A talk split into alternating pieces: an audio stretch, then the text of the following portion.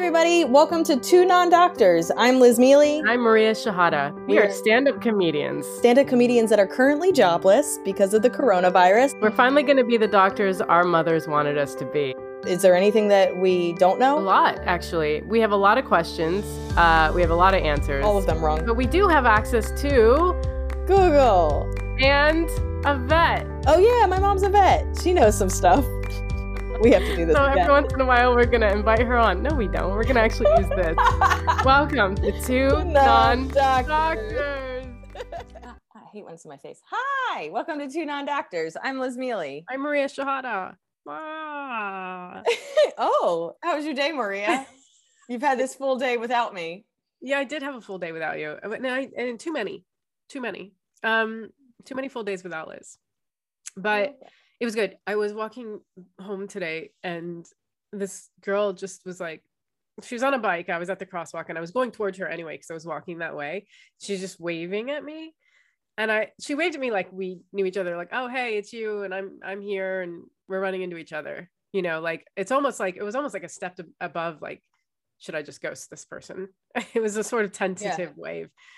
But then I was like, oh wait, I don't recognize her. Shit, where do I know her from? And I'm like going, I'm like flipping through my head, like, where would I know this person from? And then she goes, You don't know me, but I'm a Thank God, because I was having a panic I attack. know. I was like, you should have screamed that from across the street because I was really reluctant to come up to you. Uh, she was like, but I'm a fellow misophones, and I saw you talk about it on stage, and I'd never like heard of that before, but I have it, and and uh, it was it was really great, and and you're awesome. And then she just wrote off. You're like, no, friendship. I did love that like thing where you're like, oh, I don't know this person. Why the fuck are they talking to me? And then they give you like a compliment, and you're like, oh, friendship. seriously seriously because it's so off-putting at first like that actually happened to me um when i was like getting onto the tube i was in on the platform and this girl kept staring me down and i was like i was trying to ignore it i was like i feel like this girl's staring at me but i'm not going to look over at her like maybe she's looking past me Are you Like- like running your tongue over your teeth and like trying to figure out if you have boogers? There's there's no other reason this person's staring at me. yeah and then i look i kind of glance over and she is still staring at me and i'm like uh yes you know, like, can we do something about this I'm kind of waiting for it to be like your father sent me, and I was just making sure it was you. yeah well because it was really like almost like like she was trying to make sure it was me like she was leaning it was really weird and intense and she was like you're a comedian i've seen you and i was like cool. Like thank god it's that Hey, I thought I was getting murdered, but cool that you're a fan. yeah and then she was and it was like she was like you're so funny and then the door shut. I'm like no that was the part i wanted. I, I literally, you're like I the whole time I was scared, and then I finally feel relaxed, and I lose the connection. yeah Come on, yeah come on, life. yeah the way i remember it in my head is always funnier than like like uh one time i was ki- kissing my ex-fiance and at a station and this girl like i feel like she was just standing in between us waiting for us to be done kissing and i look over and she's like you're a comedian i saw you at the show last night it's like a little privacy please it's yeah, always flattering like- it's always flattering if you recognize me say something but it, it- so I have two stories. yeah One, um, when I was in the UK, this is probably like four years ago. I think it was around, maybe it might have been either the year of Edin- Edinburgh, Edinburgh, or the year after. But I'm in the UK, I'm walking to a gig, and I'm kind of like rushing in between gigs. And this car slows down, super creepy, like super scary. I'm like, oh my God, this uh, drive-bys, they're everywhere. Like this, you know what I mean? I was like, I can't wait for this UK drive-by where it's not a gun, it's like just like a bat they slow down and they go, Liz Miele, I'm a huge fan. And then Oh. they just keep, and I was in a British awesome. accent. And I was like, and I was on the phone with my mom. That's what I remember is, oh, I know exactly when this was because my mom was coming. It was the trip where my mom was going to come to the UK. And so I'm in a car on the phone, my mom, literally where my joke comes from, from my special of where she was just like, what if I die on the plane? And I'm, I'm literally calming my mom down while I'm rushing in between spots. So I'm literally being like, Mom, it's going to be okay. Flying is very safe. And then they were like, Liz Miele, I'm a huge fan. I go, Mom, I just got recognized. Give me a second. I was like, pretty big deal right now. But it was, it was like so many conflicting energies. Like I don't, can't the- be late. my mom, my mom is sad. Your mom, she's terrified. Something is gonna happen. The fl- plane will fall out of the sky. There'll be terrorists, and like this terrorist is like, oh, like I want to kill everybody. And then he goes, "Wait, Liz Miele, love you, big fan." Big fan. So sorry I have to end your life and your career, but you're doing great. Um, also the best, literally serendipitously, like out of a movie, best moment I was ever recognized is um, you know, my ex broke my heart like 13, 14 years ago. It gets older and older, but I think it's only Yeah. 12. But like 40 years ago, man breaks my heart. But anyway, broke up. We didn't, I blocked him. I didn't talk to him for years. And then we kind of, you know, talked, got over stuff and became friends. And we would get coffee like once a year. So he's in New York. He wasn't living in New York anymore. He was in New York and he's meeting me at this tea shop. And I'm um, waiting in line. There was already a long line. So I'm waiting in line and he walks up. We start talking.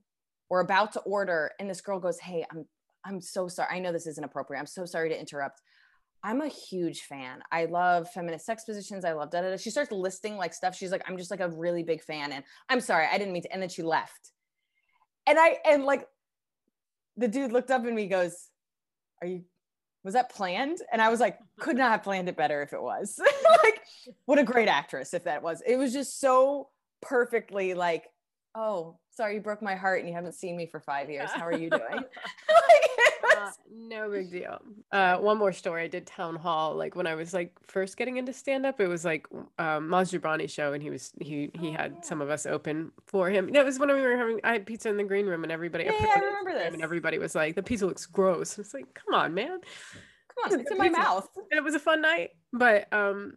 And then I had to work at French Roast. It's a 24 hour diner. I had to work like super early in the morning and I was so hungover. And this woman was like, recognized me from the show. And I'm just like, oh, thanks. So, did you want your eggs scrambled, sunny side up, fried? Comedy's so humbling like that. You Oh could, my like, God. Literally, I was signing autographs after the show. And then Yeah. it was it just I performed for thousands of people, and now I'm making sure thousands of people are fed the next day. Yeah. Oh, New York City. Uh, announcements? yeah. Patrons, people that give us money. Oh, we've had a couple of new patrons. We're so grateful for you guys. Um, if you don't know, uh, you can get stickers, you can get weekly bonus episodes, you can get monthly bonus episodes, you can control our Googles, um, you can be a Google guest, you can get a signed copy of my book, you can get our stand up. There's so many fun benefits to being one of our Patreons. So you can join at patreon.com slash two non-doctors, for doctors. And just thank you to everybody that supports us. We are so grateful. Yeah. Thanks, everyone. Uh, follow us on the socials. You can follow us on Twitter, Facebook, and YouTube at Two Non Doctors. It's the number two, full word doctors, or on Instagram at Two Non DRS. And uh, y- if you have time, you can leave us a rate and review on Apple Podcasts because it helps us get seen. Uh, we need to get seen, I think. Uh, it helps us uh, feel better. We need to feel better. and basically, uh, all around, um, really appreciative of it. Thanks to everyone who's left reviews so far. Um, and I actually I didn't really like think of any personal news. I'm sure I I'll be performing in London up to the end of the year. Yeah. Um, I just added a date for October. I'll be in Richmond, Virginia, um, at Sandman's Comedy Club, October 7th to the 9th. My buddy Umar Khan is opening for me. He's brilliant. Um, Sandman's a he- terrible name for a comedy club. I think it's his last name. Oh, he should have done something else. Sandman is like Mr. Sandman, and which is a sleep guy. That's the sleep monster that comes and puts you to sleep, and it's Mr. like Sandman. Doo, doo, doo, right. And then, but it. it's this is a place where you go to laugh. You don't want to like in in in, in you think about going to sleep, not laughing. These are all great points. Um, super valid. I'll bring them up when I'm there. I'll let them know that this was inappropriately named, and I would like to be uh, refunded for my inconvenience in cash. Perfect. and Great. Um, but yeah, I'll be in Chicago, Richmond, Virginia, Kansas City, and St. Louis in October. Um, come see me. And fan mail. Fan mail? Yeah. Okay, fan mail, fan mail, fan mail. This is actually from James on YouTube. Um, he says, Hi, I also have dyshidrotic eczema. It was an I don't know how to say it, um, but it was an eczema that I had to look up um, a couple Googles ago because I had some issues. Um, my dermatologist said it happens because when you damage your skin, watery fluid forms, which can drain into the hands and feet where the skin is tougher. So it forms into tiny little blisters. If you keep damaging your skin, those blisters can join together to form bigger and bigger blisters. I've had it so bad, my hands and feet end up covered in giant blisters. The only thing that helps ease it when my hands got too hot and itchy and I just want to rub my hands together as hard as I can is to hold an ice pack. Hope this helps. Um, one, what I did, both from reading about that type of eczema and exp- and having experienced it before, what is nice about it is that it does go away pretty quickly. So my hands hurt for about like three days, especially with just being aware of it and being uncomfortable. I didn't do too much different other than just kind of put a lot of like extreme lotion on them, but it went away. It calmed after three days and it went completely away after about a week. And then my feet, it's calmed probably within two days and it's still a little like not happy, but it's fine. But uh, what I have learned, just like you said, is just like you don't want to itch it because itching makes it spread more. Is that whole like, yeah, having an ice pack, putting something on it. Um, it sucks because some of it is like avoiding washing your hands, which yeah. is not in this climate, in this COVID climate, you don't want to do. But just in general, like I'm a pretty hygienic person, but I've, it did take a lot of like, I would like save up my hand washings. I usually wear gloves to do like um, cleaning and stuff like that, but I would try to wash my hands like twice a day or I actually tried not leaving the house so I didn't have to wash them when I came back in. Isn't like hand, it, hand washing like just what they said at the beginning because they didn't know what else to tell people to do? No, hand washing is always super important. And they're just because in general, so like my brother actually told me a fact that um, you know how you're supposed to wash your hands after you go to the bathroom? Yes. That is technically you don't, I mean, after you poop, you should. Um, just because that's not great but um but in general washing your hands every time you go to the bathroom is actually just so that you get a couple of hand washings in because you should we go to the bathroom a, like a couple of times a day me like 90 but in general to keep bacteria down i'm saying this like a moron so somebody can correct me if they want to but just in general having a couple different times during the day to get bacteria off your hands so you're not spreading as much is helpful and it just makes more sense to say to do it after being in a bathroom especially a public bathroom which is even grosser. It just and they're there clearly. It's just it's like the point is to wash your hands a couple of times a day. It actually doesn't have to always be after you go to the bathroom. Does that make sense? Yeah it does yeah. But that's something my brother said. He's smarter than me so i just trust him. Um but yeah i i really did try to like save up my hand washings because my hands were in that much pain but thank you, James. I appreciate that. And I've I'm I feel fortunate that I've never had like a giant blister, but I definitely like it was just small ones all over my hands and feet. And I was like, oh no, I deformed myself. Like it is one of those moments where you're just like, oh no, this is who I am forever. And I felt like a witch. It was kind of fun.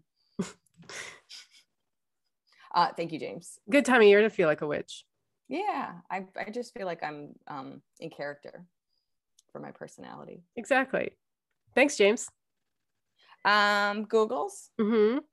I'd love to know what you Googled this week. Oh boy, Liz. this Google.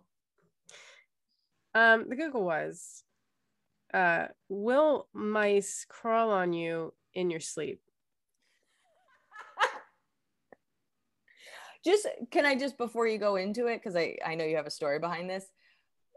I hope people recall early pandemic. I was like, can you share food with a mouse? Because I saw a mouse eating, like I saw a mouse in my old apartment eating our stuff. But I love where it's just like,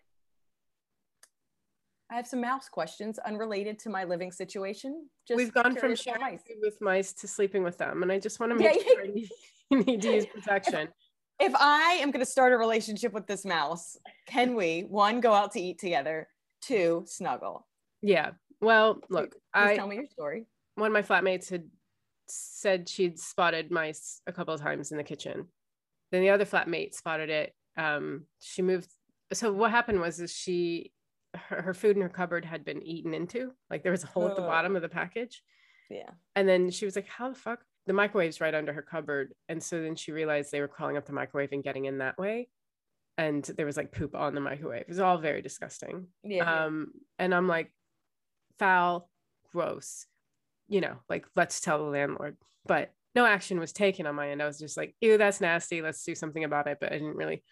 And then Johnny was staying with me because he's he's between like homes. He's moving, and uh, I thought I heard a mouse in my room like while I was sleeping, and I was like, um, Johnny, I was like, uh, Johnny, are you moving your feet? He's like, I'm not moving my feet. I'm like, are you sure? He's like, I'm not moving my feet. I just keep hearing rustling, but it did. It sounded like on the other side of the room. Sorry, for a second I thought it was in your bed, and I was just like, I was like, oh, you're snuggling. Oh yeah, no, no, no, no, no. But I woke up at 3 a.m. I think it might like the rustling might have waken me up. I went to pee. I came back, and it had crawled across like this um like pin board that I have, and it crawled across my bed frame. It ran across my my headboard. And I was like, ah! and I was like, Johnny, and he was like, what? like, he was totally asleep.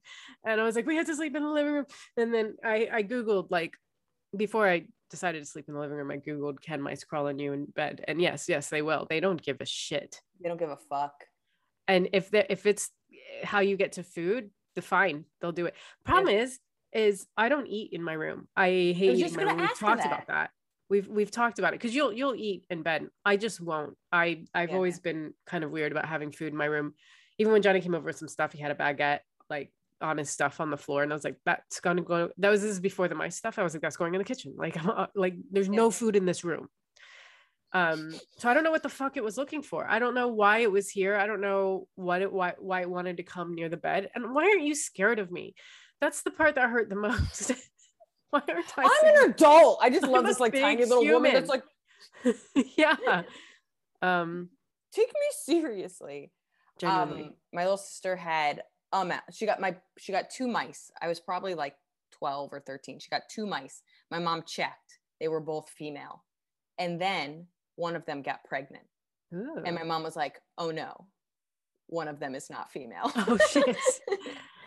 and no joke, fast forward, we had hundreds of mice. I'm not even exaggerating. So my brother oh, had a chameleon. God.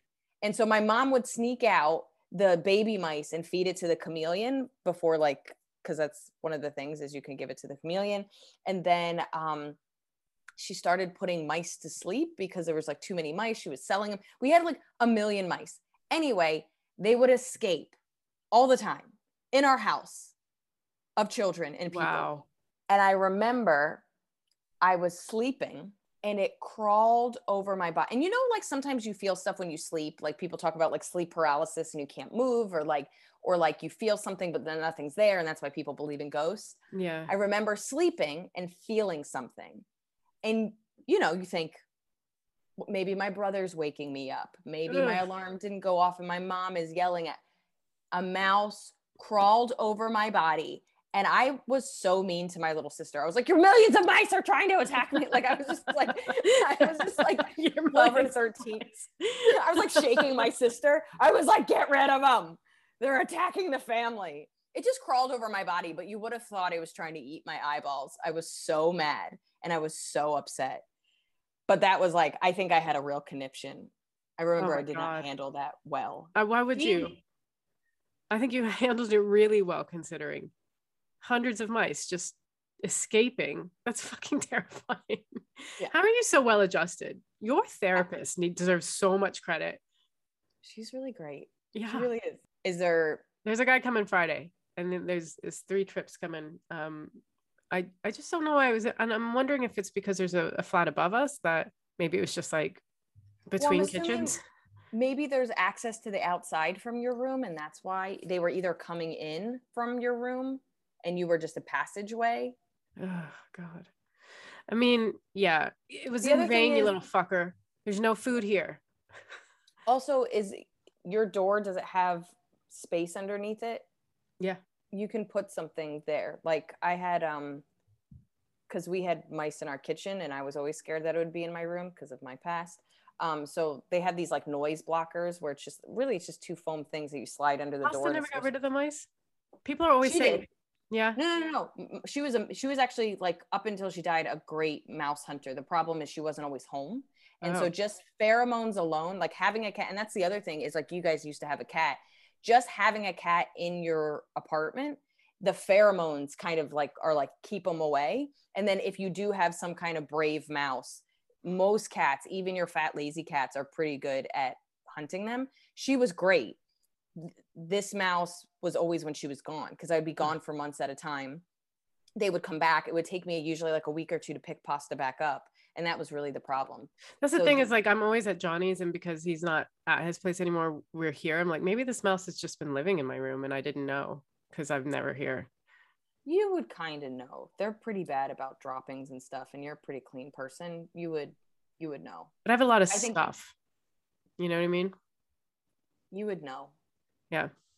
i promise you you would know Okay. um yeah but yeah either get a cat um that's solution number one i have some great names picked out if you need help with that yeah. um and then um the exterm just don't let them do glue traps i think those are so evil yeah. My landlord was like, Have you tried humane traps? I was like, Okay, I don't have a car. I'm not walking a mouse 20 minutes to a field. Like it's just not, I'm I'm not doing that. So let's skip that and just get me an exterminator.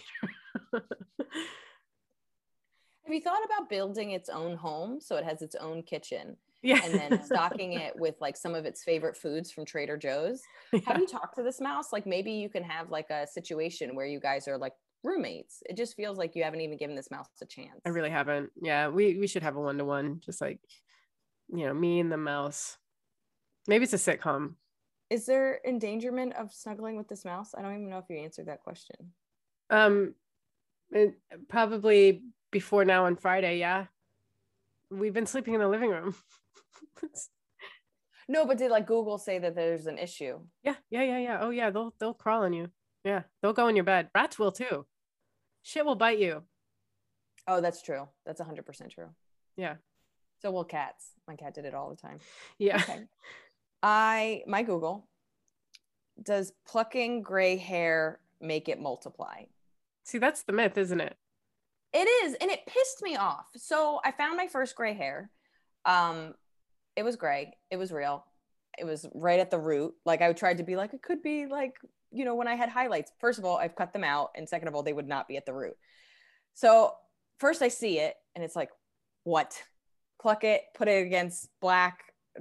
I was like, okay, it is what it is. Like I, I literally did like a whole science Analyze experiment. the situation. Is I'm, like, dropping drops on it, like- devoid of color, or am I seeing things? Is everything Exactly. else gray? No, nothing else Am I is gray. losing pigment in my eyes? I'm like taking my contacts out and putting them back in. Truly, like, oh god. Um, not upset about it. If anything, all my friends are older than me, so I was like, all my friends were like, "Welcome!" like everybody's like, "Phew."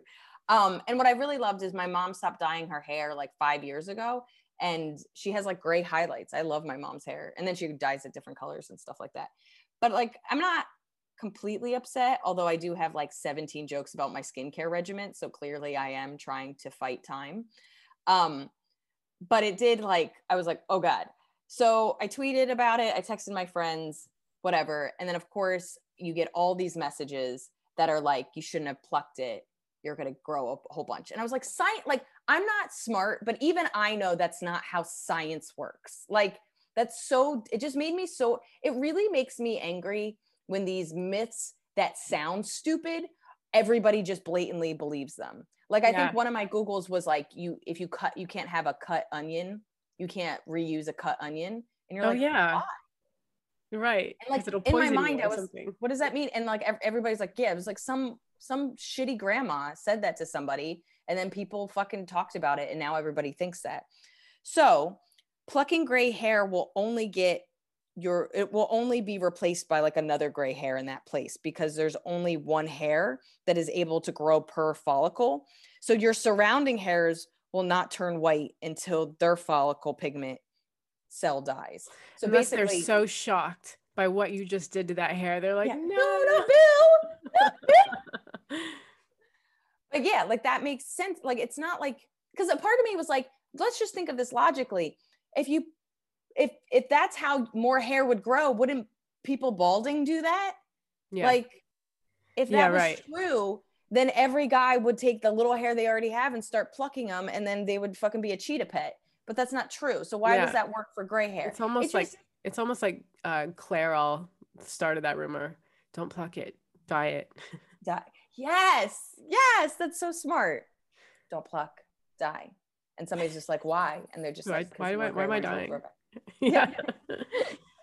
but yeah, it was just like it just really it makes me sometimes I read that and it's like so prevalent, it just makes me angry and I'm just like, I'll fucking show you. I know I'm right, but the internet is gonna be my fucking backup.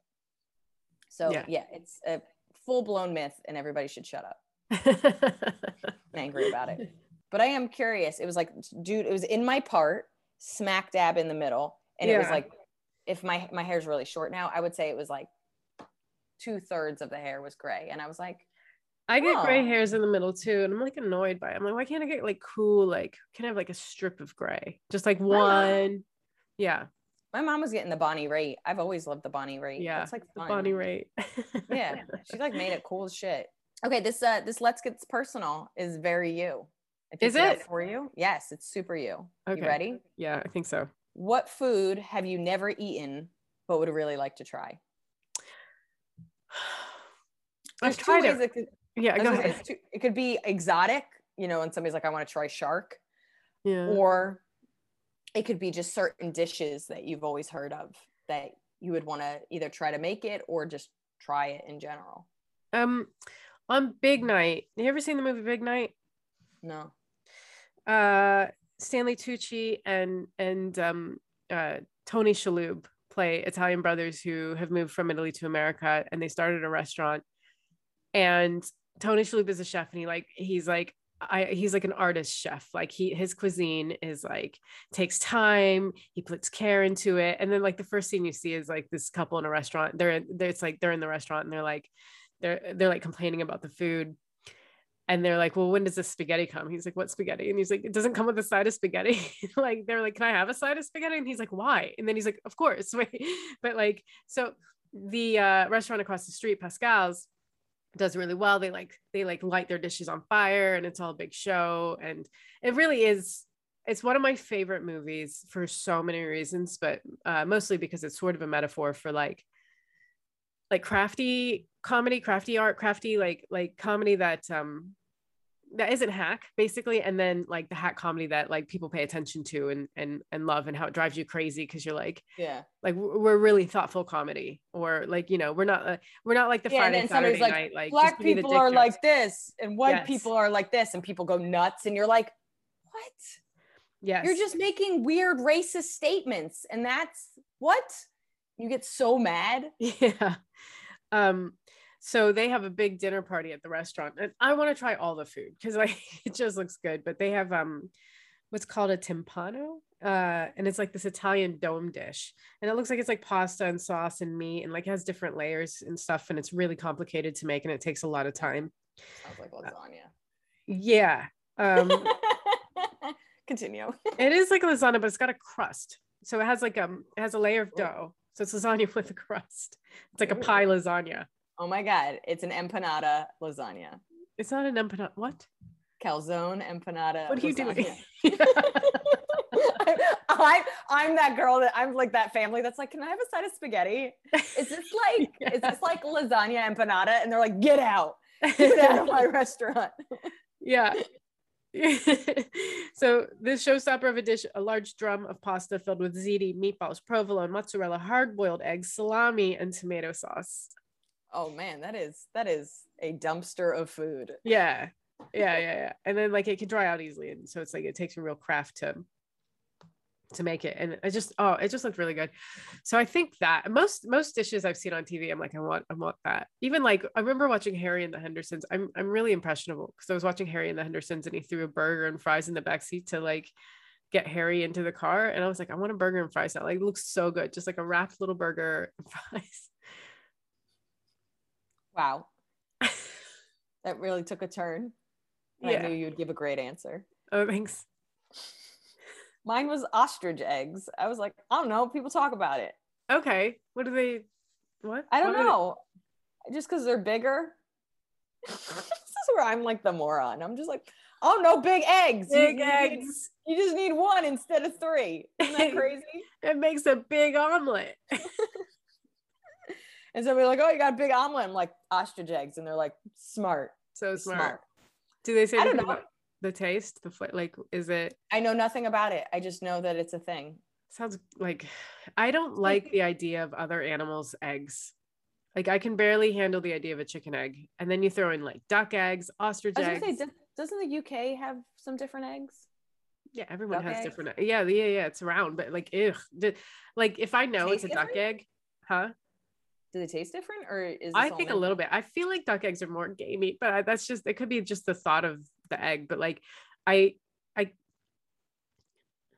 that's okay. I've been at the, on the verge of a sneeze forever. Yeah, Um, those were loud too. I really spared everybody. but I just, uh, I just like the thought of a duck egg like makes me sick to my stomach. And I don't know, but ducks, I don't like ducks. I don't like ducks. Can I just say I don't like ducks? Like Uh, I just need the world to know. They It's kind of disgust me. Male ducks have corkscrew penises which fucking disgusts me to no end. And they rape female ducks who have had to evolutionarily like have an L-shaped vagina. And I still don't understand how they end up having So many babies. I just oh, ducks are disgusting. No, they're pretty gross.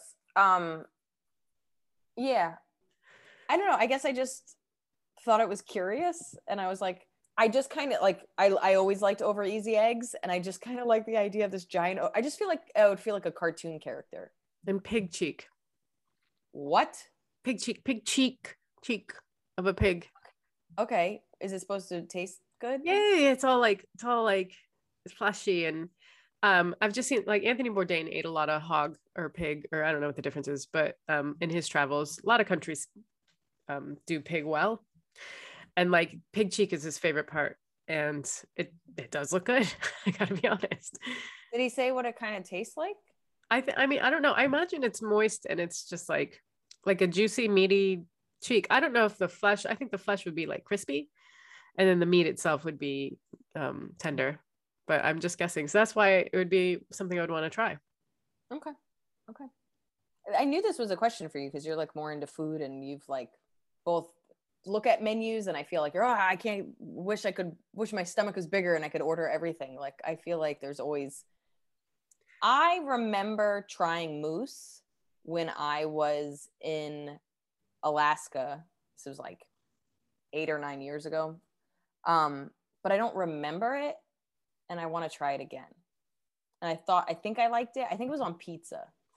Moose pizza. Was it like a salami or was it, was ground? like um I think it was ground the same way that you might have like something yeah, it was like ground. But I I think I had- remember liking it, but I also think I I don't remember being emotionally present or it was really late. I think the times were really off. It was like during the time where like the sun was out at like 11 o'clock at night and it really like messed with your brain. yeah, yeah, yeah. I mm. tried like moose stuff. I feel like when I was in Norway, I tried like a moose sausage. It was some sort of sausage, and I I wasn't into it. I've only had I lo- oh, venison once. Um, it was a meatloaf, and my friend in high school, my friend's grandmother made it, and then she was like, "You ever, you know?" She was like, "Do you like deer?" And I was like, "Oh no, I don't know. I've never had it." And she was like, "You have now," and then she just laughed while her cigarette kind of hung out of her mouth. oh, that's not that's not how you do that. That's not what you do, is it? You you let me know first. Um, yeah, it was good though. I what I did really like was um I was in Australia. It's not kangaroo. What's the other one? Somebody on the internet help me. It's not kangaroo meat, it's the other one. But like I had that as sausage and it was really good. Like I really liked it. Uh, I I need to know what it what it was. I mean kangaroo meat is a thing. Lamb, beef, game, crocodile. No, thank you. Tasmanian beef, emu. No, Australia. It's it's um it's like a kangaroo, but it's not Australia. I don't think it was kangaroo meat. It was something else, but it's like like a kangaroo. Okay. Another marsupial, perhaps. I don't know. Not a koala. Wombat. Was it a wombat? I don't think it was wombat. Mm. Anyway, I like the topic- painting in the back. Yeah. I do love that painting. I kind of want to like. I don't know how to get a cigarette. Hold on. Yeah. I mean, you did that. Okay, topic. you ready to get sad? I mean, her This whole was a- vibe, like the turtleneck, the red hair, it's all 60s, and you just didn't have any of that going on. I'm sorry. No, it's okay. Your haircut's more that than this bob I have going on. Yeah. Uh, topic. Super triggering. It is neglect. Neglect as a form of child abuse. Get ready, guys. Just- Get ready to Just neglect as a form of child abuse, or are we going to visit neglect in relationships or neglect among people you're around? Oh, I did it. I did it for childhood. okay. What did you do? Um, I did a, a little bit of relationship. Um, so I'll just cover that. Yeah, I think yeah, absolutely. And if for some reason we don't get to it, we can spawn it into more. They had a list which I'll go through, and it's every single one. Okay. which is uh it took me a long time to I've i it took me a long time to um understand that i had an abusive childhood but then also to learn both sides of it both the neglect and other abuse and like you just don't especially when you like your parents like i do like my parents and my parents are good people but that you know and just so it's clear there's neglect and then there's also this thing called um deprivational abuse.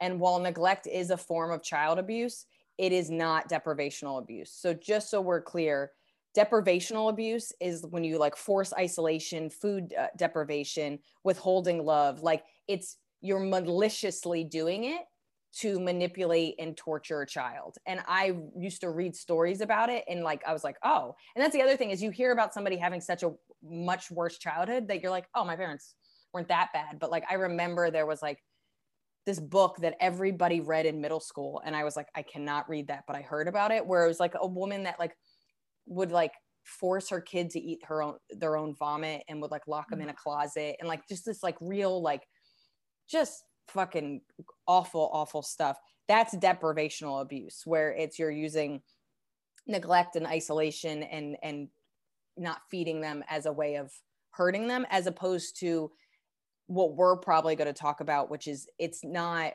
purposeful. It's just either this is how they were raised or they're a single mother or you know they're they aren't an emotionally connecting person. It's not on purpose. These these parents still love their kids.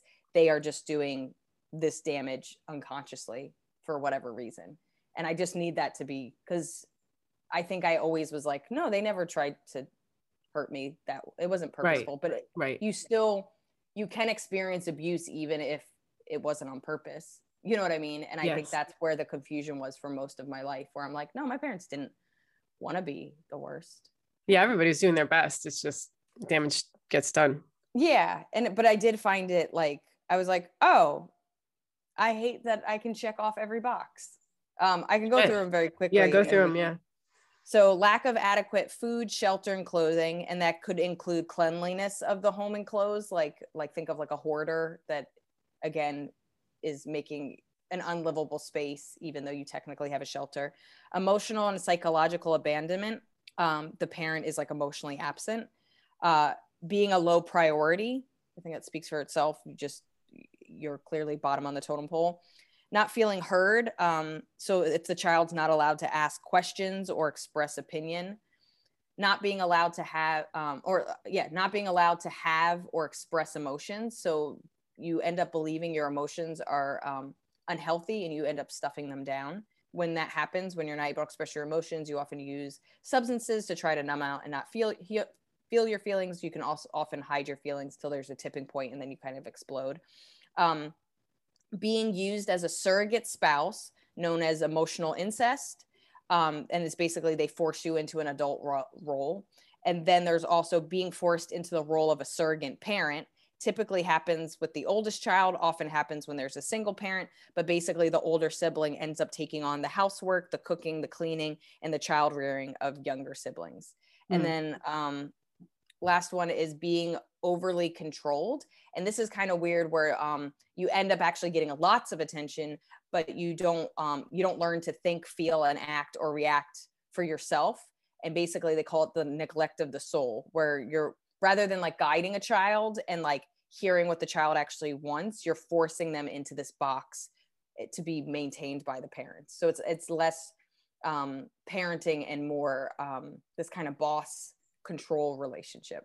Um, and like I said, the parents don't realize they're doing this. You know what I mean? It's either how they were raised or their circumstances. Like, you know, you can't blame a single parent working two jobs that are just trying to feed her kids. Yes, their kids are now a product of neglect, but they're clearly love their kids and they're doing everything they can to take care of them. But the result is this form of neglect. Right. physically being around. And if you're too tired, you're not emotional. Or drunk. Like Yeah. if you're abusing drugs or, or an alcoholic, you're Absolutely. not there. Yeah. Yeah, absolutely. You are physically there, but you aren't. Um, and like this book, In the Realm of Hungry Ghosts, I've talked about it before. It's all about like addiction and stuff. But the biggest thing they talk about with parenting is attunement. So what they used to think is um, just being a mother and being present was good enough. So you're a mom, you're taking care of your kid, that's enough. But they actually said it's really about attunement. So like if your baby is crying, you should feel sad and concerned. If your baby is happy, then you're, you know, present and happy with the baby. If your baby is angry, you're trying but like if your baby's crying and you're just holding it and you feel nothing, or if your baby's happy and you're just holding it and you feel nothing, there's no attunement and the baby feels like its world isn't being acknowledged. Yeah. Yeah. Yeah. Isn't that also called mirroring or something? It's like you're mirroring your child's emotions and, and that basically it, it, um, it validates their emotions. It's, it's, um, you're showing them that their emotions matter. Yes, absolutely. 100%.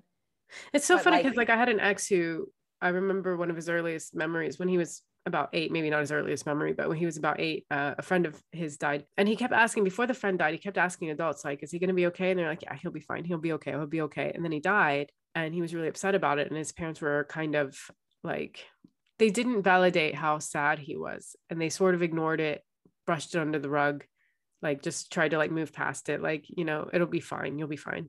But he didn't feel ta taken care of in that way and I, I i know it must have been a defining moment for him because i heard about it so it's like he, he i i don't know if he knows how it's affected him but he just knew it affected him Oh, of course. Both just the death of a friend and to deal with death so young before you really understand your life. But then for the people that are supposed to take care of you to not take care of your emotional needs, not to let you know it's okay to be sad, that it is appropriate to be sad, that this is something that should be acknowledged and nurtured and revisited, that it's not just this one time sadness, which is like, I think a lot of people deal with that, which is they feel a lot of guilt for not getting over things quicker Mm. and for um, bringing things up more than once. Like you're supposed to cry once that your dad died and then get over it. When you're like, he he was important to me. He was my father. You know what I mean? Like I think that's often neglected, but in that situation, absolutely, that is a hundred percent a form of uh, emotional neglect at a time where there's people that do that to adults but at least adults have the wherewithal to know that's not okay. But yeah i could i could imagine both the death itself and also how his parents reacted to it. I think what took me so long to accept that this was a form of abuse in my family is because like i said nothing was done on purpose and there's always examples of it being worse.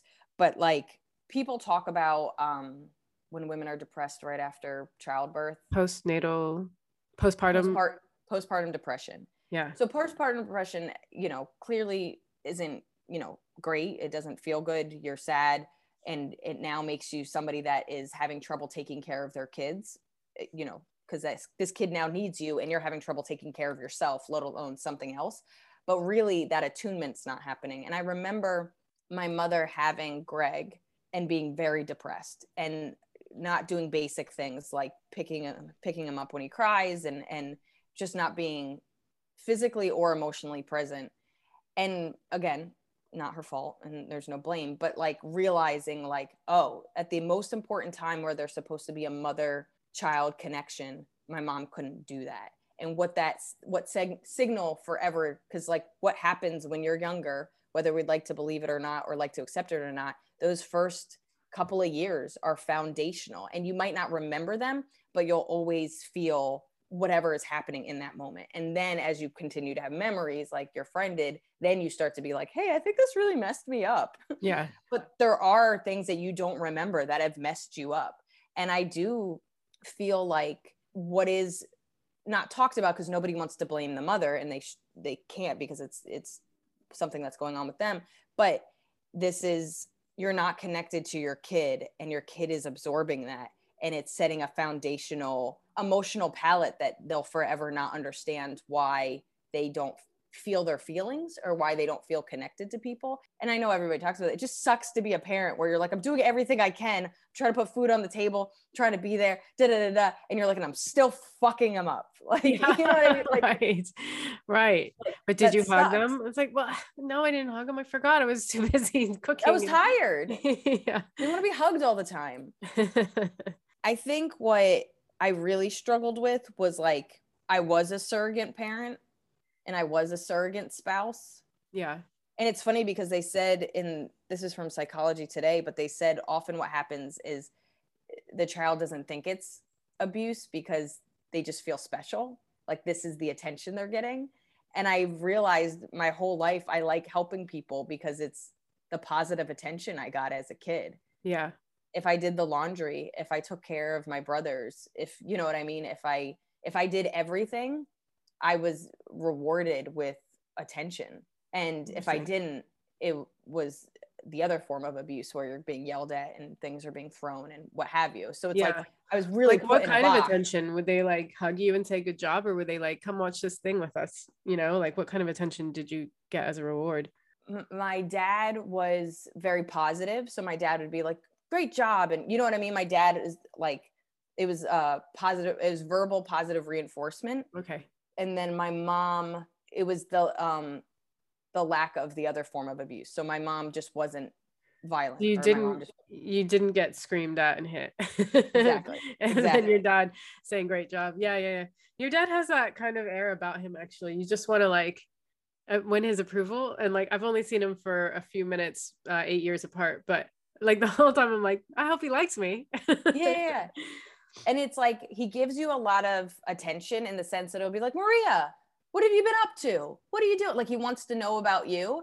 And then when he hears something that he's like good for you. You're taking spanish classes. That's great. Like like he just kind of gives you that vibe where you're like well i got it. I told mr Miele i'm taking spanish classes. I can't ever quit. Like yeah yeah yeah. I can't disappoint him and then the truth is the the fact is is if you came back and you'd be like how's spanish class is going and you're like, oh, I, I gave up. And he'd be like, well, that's a bummer. Like he, he would literally be like, well, you know, maybe you can get back into it. Like there's no like, you know, life changes and, you know, I'm sure you're doing something else cool. It's always like, well, that's the fact I know about you. And sounds like you don't really fall through. Yeah, that's like, the thing is that that that's what he would come to the conclusion of. It's like, oh, so you don't follow through. I got you. Yes. No, it's always an analyzing and it's always yeah. like, if you told somebody you're going to do it, you're going to do it. And you're like, I just wanted to see if I knew Spanish. Yeah, like, I did like, do it for two lessons. I know it. It's fine. Yeah. my my therapist today, um, she just had somebody doing something in her house, and she's like, "I'm so sorry. Just give me a second. And she was speaking Spanish, and I was like, "What? Como? Como? I know what."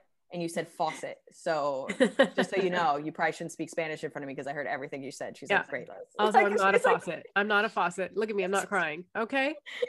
Are you telling them my business? You said faucet. I'm crying. um, do you feel like you've ex- any of this was a part of your childhood? No. You don't feel like the controlling part? Which what like what's that part? The overly being overly controlled lots of attention but you don't learn to think feel act or react for yourself. Oh you're that is neglect? That feels like the opposite of neglect. Yeah and they even say that that that, that might feel like a, but basically your your your emotions are being neglected because you're being controlled. Oh yeah that yeah. I think it's supposed to be that you allow your child to fend for themselves or figure some things out for themselves to gain some autonomy and you know but you guide them and support them along the way like that's how to be a good parent. And either you let them do too much for themselves or you do everything for them. So i guess if both are neglected yeah. Weird how also- we're friends then. If you're the type of person who likes to do things for people and i'm the type of person who's had people do things for them oh no. Yeah. It makes sense though. Like we're both we're like um um the yin and yang of abuse in some ways where it's the same form but like it's um I'm a I'm a doer and I I clearly try to win love by doing things for people and you want people to do stuff for you or people always did stuff for you. I you're not wrong. What, which part am I not wrong about? That our bond is probably based on child abuse. Yeah, that's it was almost beautiful. Um I was going to say reading this, not that I think your parents are overly religious, but this the overly controlled made me think of my friends that come from very very strict religious upbringing where you had to like not even just like on Sundays they had these rules but like your whole life had rules. And like I also grew up in a family of like speak when spoken to I remember I think the reason I got into comedy and I liked comedy was because these people were able to openly talk about their opinions and they had opinions and I remember until I was a teenager thinking I didn't have opinions because I wasn't allowed to speak any of them that's why I like comedy. I was like, oh, people are speaking their mind freely and they can say whatever they want up there. That's great. I, I always thought that that's why I was attracted to comedy because I always felt like there was a lot I couldn't say around my family. And um, I, you know, I had a small childhood moment of of being quieted down when I, I like I had a when I was eight. Ah, another eight year old one. Uh, it's a pivotal year, a man. friend of mine said she got her period, which is really early for eight. Very, and then yeah, very early. I told my parents, I was like, I think my friend got her period, and my dad freaked the fuck out. And he was like, "Don't speak about that ever again," you know, like blah blah blah. And I was like, I was so embarrassed and ashamed, and I ran to the bathroom and started crying because they had someone over, and like I don't know, like it's a little moment, a very little moment, but I think uh, that made me feel like it wasn't safe to say anything of course, because here it is like this is something super confusing, especially eight. Like, you know what I mean? Like that would be confusing as a 12 or 13 year old when it around starts to happen. Um, but eight is so young and you don't understand and blood is scary and you're trying to get information and you're just being told that you just did something wrong. Right. And like my little eight year old brain was like, what's wrong with talking about? I guess that's wrong. And I'm ashamed and embarrassed little things in your childhood will affect you which is almost not fair to the parents it's like you're gonna have this thing and like this child every little thing you do is going to fuck them up you know yeah. Uh, it's true though i mean um I always loved that Louis C.K. joke where he was just like, "Oh, a little bit of damage there." Like he, I'm butchering it, but he would always be like, "Oh, that's my handiwork. That tick, I did that." Like, yeah. like, yeah. But it is. I mean, I absolutely like and it's it's not fair in the sense that like the world's happening around them it's it's nurture and nature like you know what i mean things that happen at school and da da da da and also like i said most people are just trying to do bare minimum shelter food you know fucking physical safety. And then when they find out there's been emotional neglect they're like ah like you yeah. ate you ate. And i think that's how my dad really felt. Like he was just like you had a better childhood than i did which i absolutely did. You wanted for nothing. Like when we didn't have much there you know i didn't know i was fed so it didn't matter.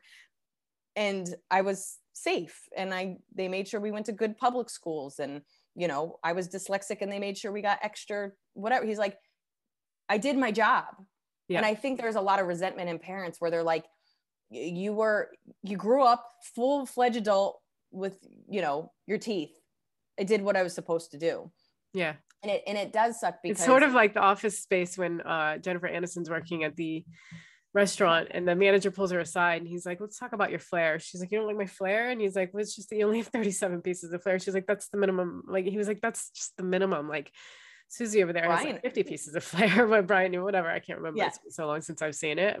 But, but it's like that's how parents feel. It's like, I did the minimum. I'm wearing the yeah. flair that you asked me to yeah. wear. You're alive and I fed you. Fuck yeah. off and and and they're not wrong like I, I i absolutely get it and you're right that it's these little moments that can have a profound effect and i think what i also struggled with in therapy is that we the same way we do con, con, uh, compare and contrast of people getting things in the business we do the same thing with childhood. Well like you know i wasn't beaten you know my dad never punched me in the face so i didn't have physical abuse or you know i wasn't abandoned on a highway so i didn't have neglect abuse. Like you you have these extremes and you're like well if i didn't have these extremes i didn't experience this thing but it's like it's a in the context of your own life you can't compare and b everybody takes in things differently. I'm a very, I've always, my dad's sensitive, my siblings are sensitive, I'm sensitive.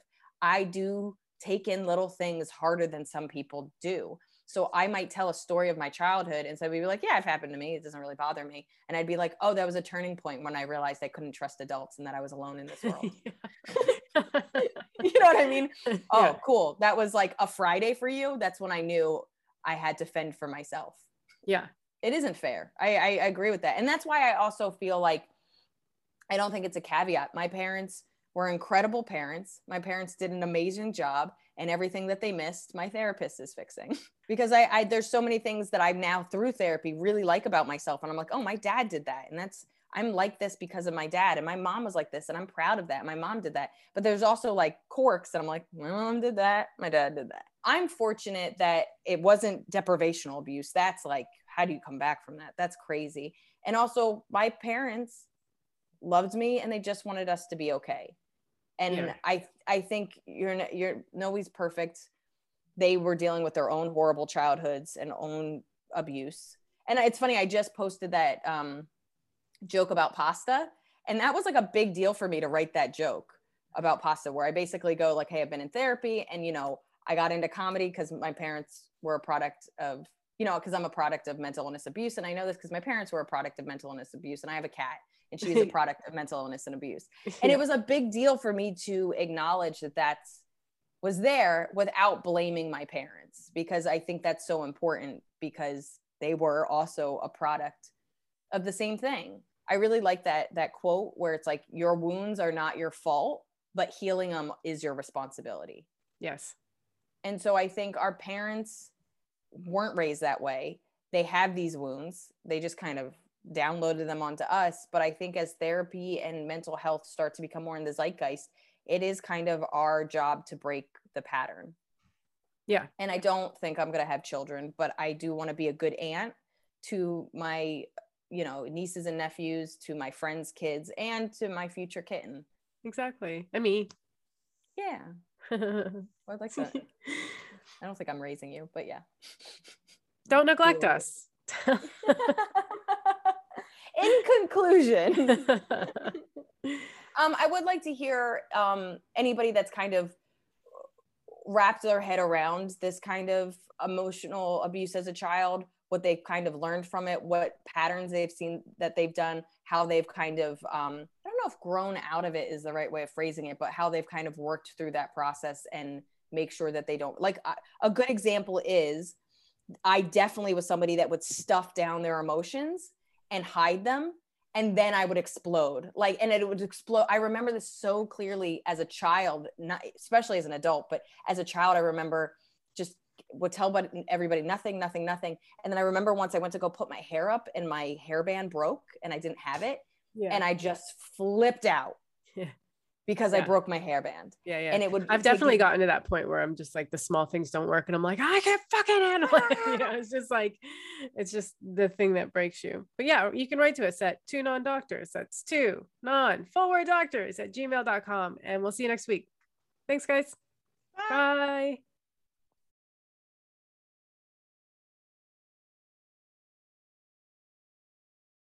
Oh no, I deformed myself.